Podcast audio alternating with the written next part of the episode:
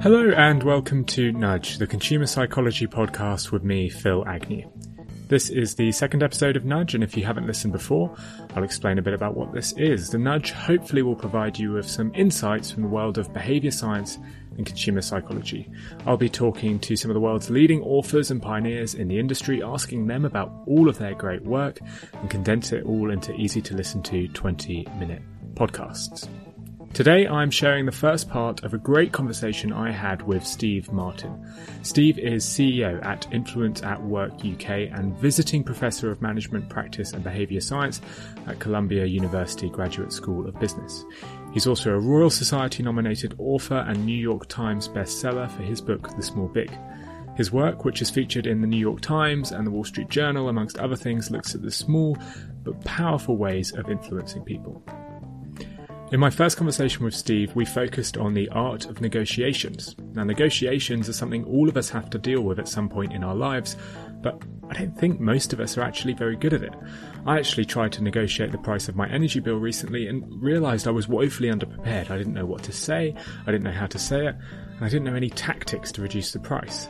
It's not just energy bills. If I was trying to sell my house, if I was trying to agree a contract for my new job at work, or if I was trying to convince my partner to come to my parents for Christmas, I just wouldn't know where to start. But there are small and significant nudges you can use to influence others. So I started my conversation with Steve by asking him about a study he reported on in his book, The Small Big. The study stated that in a negotiation, suggesting a precise number, like £207, rather than, say, a round number, like £200, actually gives you the upper hand in the negotiation. Here's what Steve says. The podcast I'd like to recommend today is the D2C Pod, brought to you by the HubSpot Podcast Network, the audio destination for business professionals. The D2C Pod is a podcast all about all the things direct to consumer. The hosts cover everything from starting, growing, and optimizing e commerce stores and D2C brands. If you're interested in the stories behind your favorite consumer brands, this is a podcast for you. To start, I'd suggest checking out episode 318, which features the CMO of Feastables. So listen to D2C Pod wherever you get your podcasts. I, I, do. Well, first, first of all, Phil, thank you very much indeed for the invitation to take part in your podcast. And uh, I should uh, perhaps correct one thing at, at, the start, which is um, in terms of the precision of numbers, that wasn't me specifically or my co authors that conducted that research. We merely reported on it in one of our books. Um, however, you are right that it is the case that when you know, we influence, when we seek to persuade others, often it's not the merits of the incentive itself or the merits of any case itself that carries sway across or over that audience, but rather how that incentive or that message is actually framed. So you picked up rightly on this idea that uh, you know audiences typically pay attention more to those numbers that are given precisely, so 9.9% rather than 10%, you know, uh, 2.1 times rather than two times. Uh, and primarily the, the reason for that is, is that it seems more credible. It, it seems like someone has actually done the work. And there's a reason why you know, it's 2.179 rather than just two or three. Uh, and there's some really interesting work that was just published not so long ago, maybe 12, 18 months ago, with Uber. Uh, you'll know about uh, the price surge feature on Uber, where as more and more uh, passengers are requiring, you know, a ride, that the price surges, you know, 1.6, 1.7, etc., to account for that supply and demand uh, challenge that's going on at that time. And, and the researchers, they, they got access to a, a huge body of, of data from Uber, uh, finding that this precise number plays out in that environment as well. So people are much more likely and willing to accept a surge of 1.9 or 2.1 than 2. So, you know, if you go onto Uber and you try to uh, order a, a, ride and it says, you know, the price surge currently is two times, it's double the price, uh, it, that actually reduces demand in that instance compared to 1.9 or 2.1, even though if you think about it, that's exactly the same thing. And, and it's largely this idea of credibility. You know, if, if, if the number is 2.1 or 1.9, or it's, it's, it has some precision or preciseness to it, we deem that to be a more credible, perhaps more trustworthy message in that instance. And we find this same precision aspect play out in negotiations as well. So, one of the examples we write about in the book is those negotiators, when offering or tabling an initial offer, if they use a precise number, let's say £9,815 rather than just £10,000, the counter offer that comes will often be a lot closer to that because that negotiating partner you know, deems that there must be a reason why the number is so precise. So let's say you're negotiating a pay rise with your boss. If you ask for a pay rise, you're more likely to be successful if you actually ask for something specific like 13% rather than say 10%. The work Steve cites shows categorically that specific, precise offers not only seem more reliable, but actually anchor any counter offers made. The same goes for negotiating rent. If the rent is £2,000 a month and you negotiate down to something specific like 1,755, you'll be more successful than if you try and work down to a round number like 1,800. It's because it's more likely that counter offer will be closer to a precise initial offer. It creates this feeling of trustworthiness and expertise that influences other. The Uber insight is really interesting as well. Rob Metcalfe's study shows that at a macro scale, the power of precise numbers really works. I started to wonder how important anchoring was, and I asked Steve if he sees connections between anchoring and specific pricing. Well, I, I think there are certainly connections there. Um, you know, so for example, let's let's think for a few moments about um, recruit recruitment, for example. One of the things that we know about this anchoring effect, or or more broadly in, in, in psychology, this contrast phenomena, is how we perceive an offer or a recommendation will often be a function of what we are exposed to immediately before. So a, a 15 pound bottle of wine appears better value if we see a 25 pound bottle of wine first. Um, but if we're offered a 10 pound bottle of wine first, then we see the 15 pound bottle of wine, it, it seems a little bit more expensive. But what's interesting is that that target product there, the 15 pound bottle of wine, doesn't change. It's just what we're exposed to first. So there's, a, there's an example of a contrast or an anchoring effect. One of the things I've been interested in is how this plays out in recruitment. You know, so imagine you're in a situation where you are either applying for a job or perhaps you're an agency that is uh, in a competitive pitch for a piece of work uh, with a potential client. Um, does it matter when in the process or where in the order of those pitches your organization or you as an individual represents yourself. And, and it turns out that all other things being equal, it matters quite a lot. Um, you know, w- going first, particularly in those situations where there's multiple options or candidates. Let's say, for example, you're an agency and there's five other agencies, including yourselves, pitching. Um, you know, going first actually puts you at a slight disadvantage. Um, and there's a couple of reasons for that. The first is that there is a comparison, there is an anchor there, um, but the anchor is largely an imagined one. You know, the uh, organization concerned have got this theory or this idea of uh, the ideal agency to work with. And that's kind of, if you go first, that's what you're being compared to, some agency nirvana, um, which never exists. Um, the second disadvantage, of course, is that uh, if you do perform first, you are often disadvantaged by being scored lower. You know, if there's some sort of scoring system, you know how they do these things sometimes, Phil, where they assign certain points to agencies or candidates, and then they the, the, the candidate or the agency with the biggest total gets the job or gets the work. If you go first, uh, you know, judges tend to be a little harsher at the beginning of the process, primarily because they're thinking, well, if a better candidate or a better agency comes along, I want to give myself a little bit of room to be able to score slightly higher. So, for, for a couple of reasons, uh, sometimes this anchoring or this contrast effect can work against you. So, the advice here is that, you know, in situations where you're in some sort of performance to win a job or a, a piece of work, you're probably better off going towards the end rather than at the beginning in these kind of competitive pitch situations. So we often think as anchoring as purely a pricing mechanism. As Steve says, if I offer you a £10 bottle of wine first and then offer you a more expensive £15 bottle of wine, you'll just see it as less value for money. Whereas if I switch it and offer you, say, a £30 bottle of wine first, the £15 bottle looks better value. But we don't often think about the power of anchoring outside of pricing.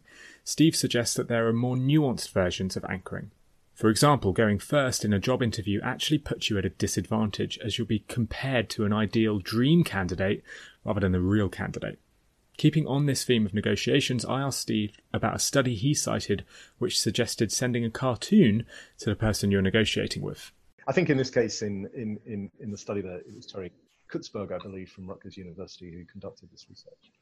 Um, sending a Dilbert cartoon of a negotiation going badly wrong at the beginning of the negotiation uh, led to a much more favourable outcome. And I think there's two, two important things here. So the first is that these were negotiations that were taking place uh, online and via email. So the, uh, the, the face-to-face elements was missing here. And I think we're increasingly finding that to be the case um, in all domains of business. It's much easier now to deal with people by firing off a quick email or a text or a WhatsApp message. You know, increasingly these interactions are taking place uh, in arguably a bloodless environment.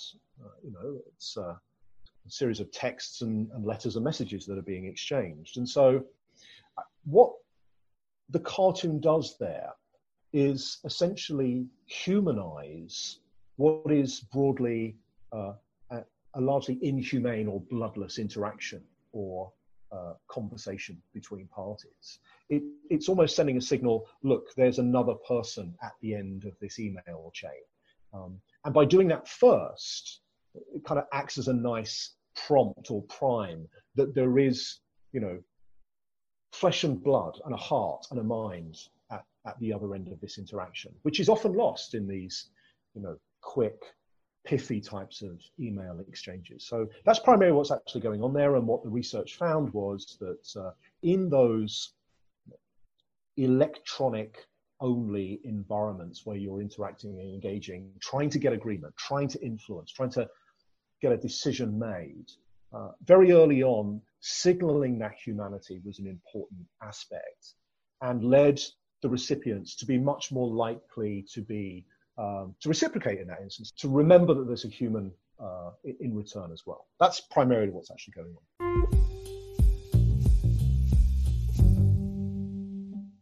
Now, this sounds like a pretty mundane insight. Crack a joke and negotiating gets easier. But it leads on to a pretty significant consumer psychology rule, which is something called the rule of reciprocation. It's this idea that if you give something first, you're far more likely to influence others. Obviously, this idea that people tend to return favours has been around forever, but it was first researched in the 1970s when university professor Philip Kunz sent 600 Christmas cards to complete strangers. He was wondering and looking to see if anyone would actually reply to a stranger. He expected a few dozen replies, but instead, he received hundreds. Despite not knowing the professor, the majority of strangers went out of their way to reply. The experiment revealed this rule of reciprocation. He gave them something and they responded. I'll hand over to Steve to introduce and explain this rule. The first thing to remember is that this is nothing new here, Phil. You know, this isn't, you know, the, the norm of reciprocity isn't something that has suddenly emerged in these last few years. You know, you uh, were taught as a child by your parents to not take without giving back in return. And, and your parents' parents would have taught your parents. You know, such is the the universality of this effect that you know every society, every culture uh, lives by this rule. And so, when you think about it in that context, those who want to increase their ability to ethically influence and persuade others, the first question they really should be asking themselves is not who can help me achieve my goal, but instead to ask whose goals can I help uh, uh, people achieve? Because in that context, you are essentially installing, and I use that word advisedly, a, a social obligation in others to reciprocate. You know, and that's how it works. But I think the important thing to notice here is it's the the person or the entity that goes first that then holds that persuasive power. Now, again, this sounds like the simplest nudge in the world, but it's really undervalued and really underused. Very few people acknowledge its power and therefore don't always think about it unless it comes up naturally. The professor Dennis Regan, back in 1979, conducted a seminal study that really revealed how powerful it was. In this study, Dennis placed two volunteers in an art gallery under the guise that they were there to rate the art. They were asked to walk around the gallery and pick the paintings they liked the most. However, one of the volunteers, let's call him Paul, was actually Dennis Regan's assistant. During the first instant of the experiment, Dennis's assistant Paul heads out of the gallery to the vending machine and buys two cans of Coke, one for him and one for the other volunteer. In the second instance of the experiment, Paul only buys one can of Coke for himself. So Regan's experiment has two instances one where the volunteer gets a gift, and one where the volunteer doesn't get a gift. Later in the experiment, after they've left the gallery, Paul asks for his own favour. He's selling raffle tickets for his local charity at 25 cents a ticket. In the instance where Paul hadn't provided a favour, he sold around two tickets on average. In the instance where Paul had provided a favour, he sold 10. That's five times more. It's quite simply an incredible, measurable difference that is just solely down to the rule of reciprocation. But this rule isn't only seen inside experiments, it's measurable in the real world. Steve gives a great example of how waiters use it to get larger tips. You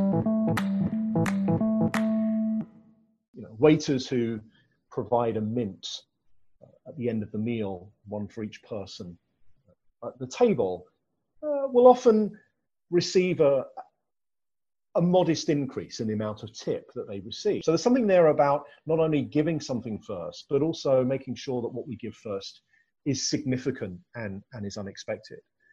And one of the things I like about this particular rule of influence, if you like, is that it doesn't just work with between individuals, it, it works between organizations as well. So my my co-author Noah Goldstein, a professor at the Anderson School of Business at uh, UCLA, found that uh, the little cards that you put in hotel bathrooms, if if that hotel points out that if the guest reuses their towels, the hotel will donate some of those savings that they make towards an environmental charity. The amount of towel reuse actually goes down, not up, which is somewhat surprising uh, until you think about this rule of reciprocity and who goes first. You know, if a, if a hotel chain promises only to donate to a charity when a guest has already made a purchase or done something. The order there is wrong. It's not a give and take strategy, it's a take and give strategy. Uh, what Noah then found was that by just changing that card and pointing out to hotel guests that the hotel had already the previous year donated towards an environmental charity, they were much, much more likely to reuse their towel. And that's a really good point from Steve there. The rule won't affect us all of the time, and when it's used in the wrong order, it's less effective or actually not effective at all. So don't go telling someone you'll buy them a Coke if they buy raffle tickets off you. Buy them a Coke and then sell the tickets. This rule is powerful. It's one of those invisible, powerful things that can subtly shape how we behave even years after somebody has given us something. Consider that case of the professor, Philip Kunz, who sent those Christmas cards. His family got Christmas cards not just the one year after he sent them in 1974, but for 15 years after these strangers constantly sent him cards. Finding a service solution that helps you better connect with customers and keep them happy can feel impossible. It's like trying to remember the name of someone you've just met at a networking event. I've made this mistake before, introducing a colleague to my new friend Dan, only to find out his name was actually Ian. Being personal with your customers is important, but keeping on top of all that information can be very hard.